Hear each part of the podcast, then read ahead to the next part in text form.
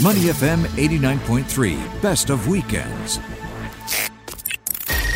International News Review. Good morning and welcome back to Money FM Saturday morning, our international news review. Steve Okun back in the studio with us. Steve, good morning. Welcome back. It's great to be back. I'm, you know, security was like, "Who are you?" And you know, how soon they find it. I couldn't get in the building, but but it's I'm, I'm here. I'm here. They do that to me, Steve. I've been here for four years. But honestly, I have to say, for the benefit of our listeners, when you came back into the room, there was a free song. There was a frisson of excitement. It's like when I met Muhammad Ali. There's just the air in the room changed. It's great to have you back. Okay, let's move on. Um, He doesn't allow any compliments on this show unless they're directed towards him. no, because we want to hear from Steve. We do. How was your trip? You've been you were in the U.S. for almost two weeks. You were in Washington D.C. in your role as the, the chairman of the Am- American Chambers of Asia. Uh, you did what they call a door knock, which is you go around and you see um, uh, political leaders and think tanks and people like that. So give us kind of the overview of how it was, what you accomplished. Well, it was it was great to be back in Washington, and this is the first regional business mission uh, since COVID. Um, and so people were very excited to go. We had the, I think, the biggest delegation we ever had. It was uh, 15 different AmChams from all over the region. Wow. And so people were excited to go there to tell the people in Washington what's happening on the ground.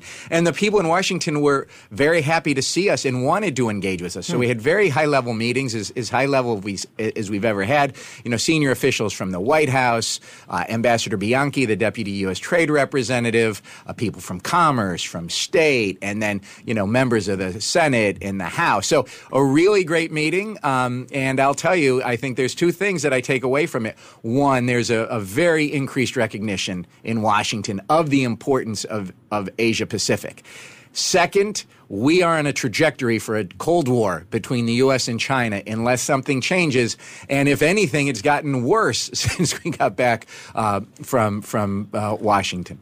Well, you know, it's, sorry, I just wanted to say just briefly. I, I smiled. Those of you that are on Facebook Live, you can see. I smiled when you said a, a, new recognition of the importance of Asia, and I'm like, where the hell have these guys been for 50 years? Well, well, Or no, even no, no, 60 since years, Raffles, right? I mean, you know, how far back do you Well, want to because go? it's always, and certainly, that, uh, if you look at, at Southeast Asia in particular, right? What's always been more important? Well, obviously, it was U.S. Soviet Union, and then it's the Middle East, and you know, and and, and oil, and, and the energy issues, and the crises we've always had there, um, and then you know, it's it's Europe, and so no, I mean, it's always never been the focal point. and there's a recognition that Southeast Asia, in particular, is much more important to in, the in- U.S. In what than way. Steve? Are we talking politically, economically, both? The reason I think Southeast Asia is much more uh, uh, of a of a difference maker now is because it really think about it. It's the only place in the world where it is militarily important, right? The South China Sea. Yep. It is economically uh, important. Mm-hmm. It is diplomatically important, and it's the only place that hasn't chosen really between the U.S. and China. Right. Now the EU has chosen, Russia has chosen, Japan, Korea, Australia have all chosen. Other parts of the world they're not as important in all of those areas as Southeast Asia. So this is the focal point. And Southeast Asia says, don't make us choose. We want to be friends with the U.S. We want to do business with mm. China. We want to engage with the U.S. We want to engage with China. We want to have friendly relations with China. So here is where the competition is taking place. And it's why you see the vice president coming, the cabinet coming. Speaker Pelosi will be here in, I think, 24 hours or so in Singapore. And so it really is a different recognition today. Did you guys get any commitments on these door knocks? You know, uh, are, are they willing to make any commitments to you on trade or, or efforts to move forward the trade agenda or, or anything like that? Are you hearing any? Well, there's a like there's a the the whole economic framework is under something called the Indo-Pacific right economic framework IPEF. IPEF that is being done in part on trade, which is the U.S. trade representative, in part on like supply chains, and there's Right. a clean pillar on decarbonization um, and, and and and and green policies, and that's done by Commerce. So there's certainly a commitment to move forward on Mm. engagement. There's a commitment to work with the U.S. business community here on how best to move that forward. There's no commitment on what that means. That's a different. We're question. committed to be committed. That's that's Committed to be committed. well, let's talk about that because I've been reading a lot of pieces this week. That sounds like Washington, doesn't it? Yeah, a, a lot of Singapore-centric pieces about the American economy. Right, consumer confidence has collapsed. Inflation is causing real hardship in the U.S. Stock markets are jittery. Um, the whole cliche, you know, America sneezes, Asia gets a cold. Firstly, what is the mood regarding the possibility of the US tipping over into recession? Because depending on who you speak to and how recession is defined, everyone's playing semantics at the moment. Do they see that happening? One. And two, what are the knock on effects for Singapore and Southeast Asia? Well, I mean, look, recession, inflation, that's the number one political issue Yeah. in, in Washington right now. It's and, Right. and the question is, is that it, as you as we are now in a political season, the midterm elections are coming up. Um, is that going to mean um, because of the economic situation, the Republicans are going to take over at least the House or the Senate, or can the Democrats change the debate and talk about what the Republicans have done and, and the Republican-appointed Supreme Court has done on taking away uh, the constitutional right for, for women to choose whether or not uh, to have an abortion? Um, other issues that, that they can run against um, the Republicans on are, uh, you know, gun control. Um, will they stand up for same-sex marriage? All things that a majority of the country is in favor of, um, and and that the Republican-controlled Supreme Court is opposing. And will how will that play out? What it means, of course, for for for the whole world, not just Southeast Asia, is when you have the largest economy, the United States, um, having these jitters at, at, at best e- economically, and you have COVID zero in China, and that that is going to stay for at least another six months, and the Chinese economy in its slowdown. It's those double things that are impacting everybody. So everybody would like to see the Chinese economy improve from an economic perspective. No view that that's going to happen anytime soon.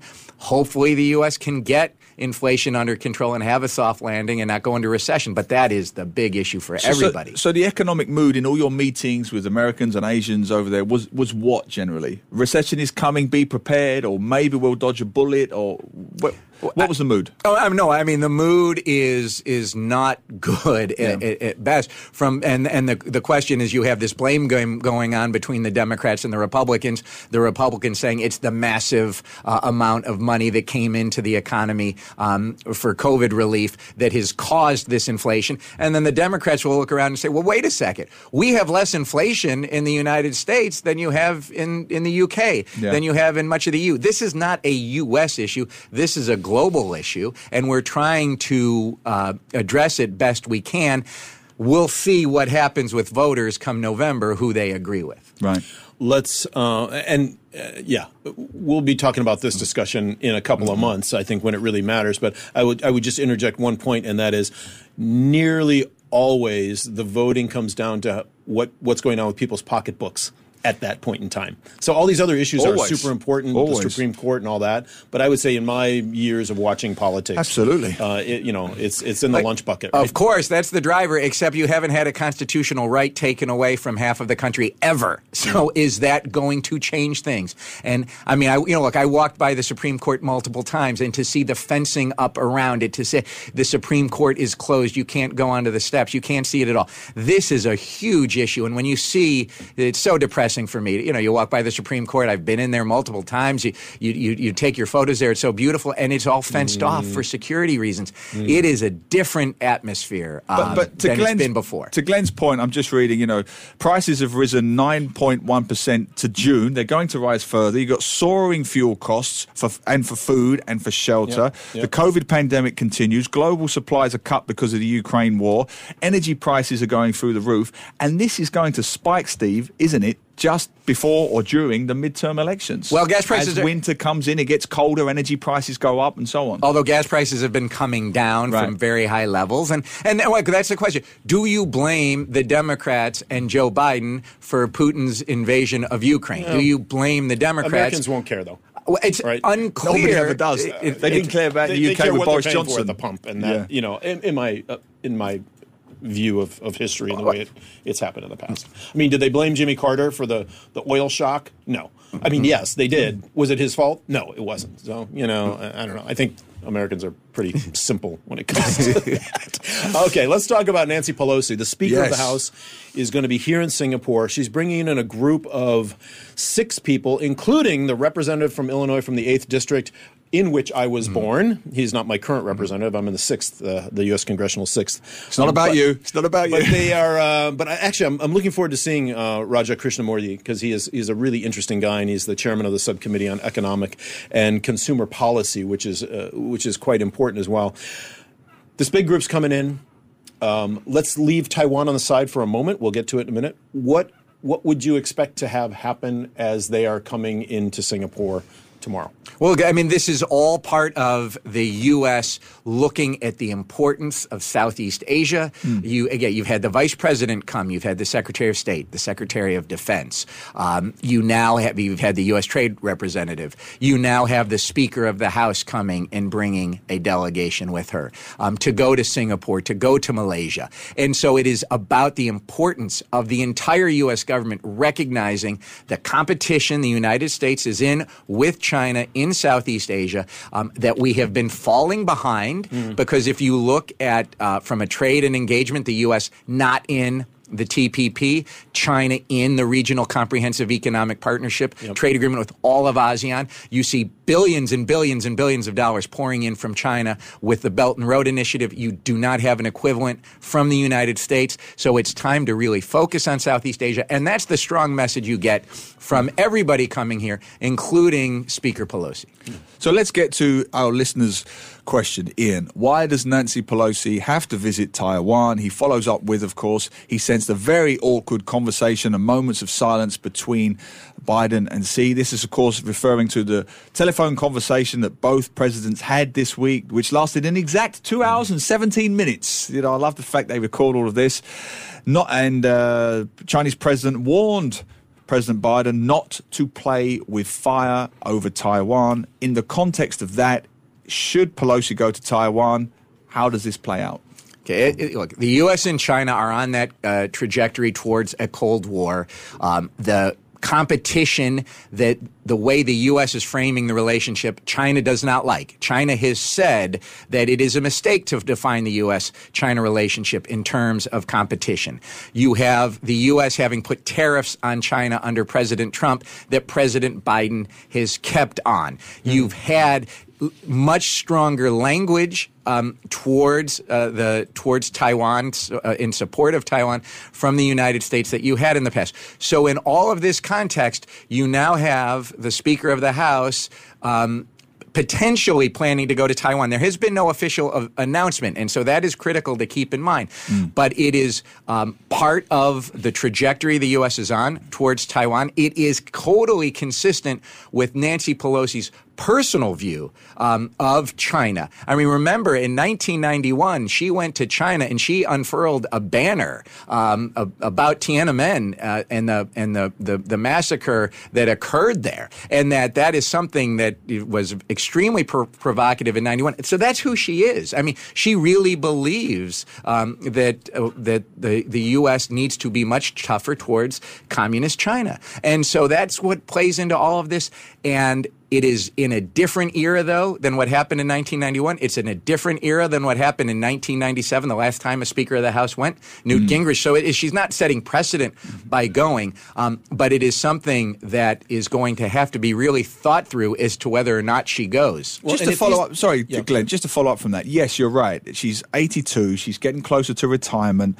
She's looking to cement her legacy, as you mentioned there, as a champion of Taiwan. And that's great from a personal point of view. There'll be wonderful biographies written about Pelosi.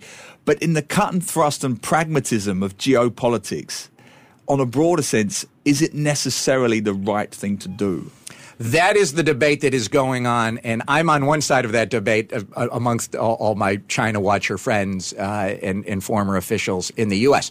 Look, on the one hand, you say, look, we have three co equal branches of government. Speaker Pelosi is equal to President Biden under our Constitution. It, she, she can go if she wants to go. So that is her right to do under our Constitution. She also can be looking this as it's the right thing to do to, su- to show support for Taiwan. She can also be looking this, as one of the comments said, from a political perspective. The Democrats can show in the midterms coming up that, that the they are as tough on China as the Republicans, and standing up to China in this highly visible way is very good for the Democrats politically going into the midterms. Now there are reasons not to go, and when you have, you know, President Xi telling President Biden, you are playing with fire Yep. when you do things like that, and those who play with fire get burned.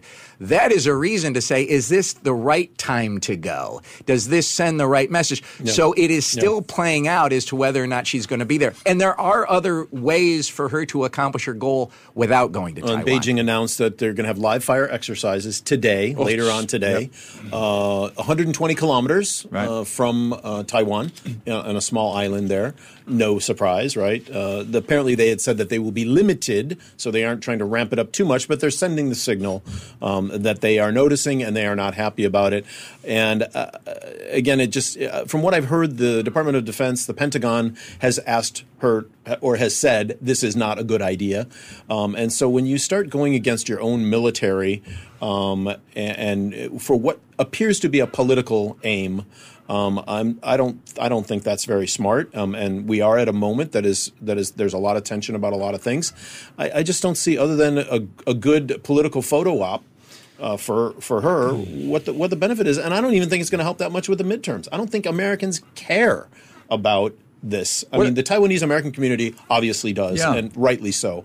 But the majority of voters couldn't put Taiwan on a map if there was one country on that map. They couldn't point to it. That was exactly the Right? point. I was just to add to Glenn's point. You know, I'm reading reports that Biden doesn't want to be seen as being soft on China Yeah, when his approval ratings are 40 percent. But to Glenn's point, in the in the Rust Belt states, in Middle America, in, in suburban America, do they really even They're care, going to care about, the cost of gasoline in their car. I, I'll tell you, they certainly the care. political ramifications could be huge. Okay, in Washington, they really, really care about China. They care what's happening in the U.S. China relationship. You look at all of the legislation, bipartisan, that has passed. You had the Uyghur Forced Labor Protection Act, which has said, from the U.S. perspective, because there is a genocide in Xinjiang from the Chinese government, we are going to ban um, the imports of any goods that come from Xinjiang because the presumption is if it's from Xinjiang, there has been forced labor. I get it, yeah. You have the sanctions against um, all the officials in Hong Kong. You have the CHIPS Act, which just passed the the the. Uh, the uh, the the act that's given fifty two billion dollars to have semiconductor chip manufacturing in the United US, States. yeah. The Congress is absolutely unified for all. Really, it's unified, Sure. bipartisan, and that this it fits within that. Now, That's Glenn, my question, though. How does this act, this trip actually fit within that? it, it fits within it because it shows we are not going to let t- t- China, we are not going to let President Xi, we are not going to let the Communist Party dictate what we do. We have gone to Taiwan in the past. We've had senior visits in the past. We've had past speakers go, and now they tell us we can't go. Well, if we we look weak if we can't go. I mean, that's the argument. Now, I think there are face-saving ways out of this. You could, for example, have you know, Speaker Pelosi is going to Japan. Maybe you have President Tsai of Taiwan meet with her in Japan. So you have the meeting, except it's not in Taiwan. That's a step back. And so both sides can have face saving there. Right. Maybe Speaker Pelosi says, Look, I never confirmed I was going to go now. Right. Let me go next year. After the midterms, when she's not the Speaker of the House, so she still gets to go. She still gets to show Yeah. that, that, that what her position is, but it's different when she goes not as the number three person in the United States government. So there are possibilities that this still doesn't go through. I am in the minority thinking that there's that the, the, the trip won't that her visit won't happen now on, on this coming week. Most people think that she is going to go and that it really could lead to maybe uh, you know, it's some type of accident that, that neither side is prepared for. Right, I want to quickly get our listener in. Ian says it looks like the ambiguity stance of the US towards one China, two systems is contradictory to what the US is now going to do. And just to add to his second point, and this is one we haven't considered, it just creates more cross border tensions between China and Taiwan. That's a very good point from Ian because mean- you have to wonder about Taiwan in all of this. A lot of Taiwanese have come out and said, "We don't want this trip. we don't right need now." this You right know, now. We got that enough headaches. Well, I mean, that's if, if certainly if President Tsai was to go to Speaker Pelosi and say, "Look, you can," let's just say that China, you know, the, the the mainland, is completely overreacting to this. This isn't precedent setting, but they have completely overreacted. The tensions are now so high. Let's take the high road and not come now, um, and find another way to achieve this. That is a possibility. So you say, look, we have every right to go, except the tensions that this is causing which are completely uh, the fault of one side, um, are a reason to back down. So I don't know where where President is, but I will tell you this is. By far the number one issue in the United States right now from a geostrategic and foreign policy perspective. Yeah. Okay. Um, you know, I was going to ask you to give us two sentences on the Biden Xi phone call because we're running up against time right now. Anything accomplished there? Well, no, nothing was, was, was accomplished. It's good that they talked, Yeah. um, but the tariffs didn't come off, economics didn't come down, nothing happened. So, so let's see if, if they meet in Bali at the G20. That's the if they do, if that gets scheduled, then it'll be a sign that the the relationship hopefully um, hasn't bottomed out yet. But it's great gotta to have you back. Your Thanks, Steve blue chip station. To listen to more great interviews, download our podcasts at moneyfm893.sg or download our audio app. That's A W E D I O. Available on Google Play or the App Store.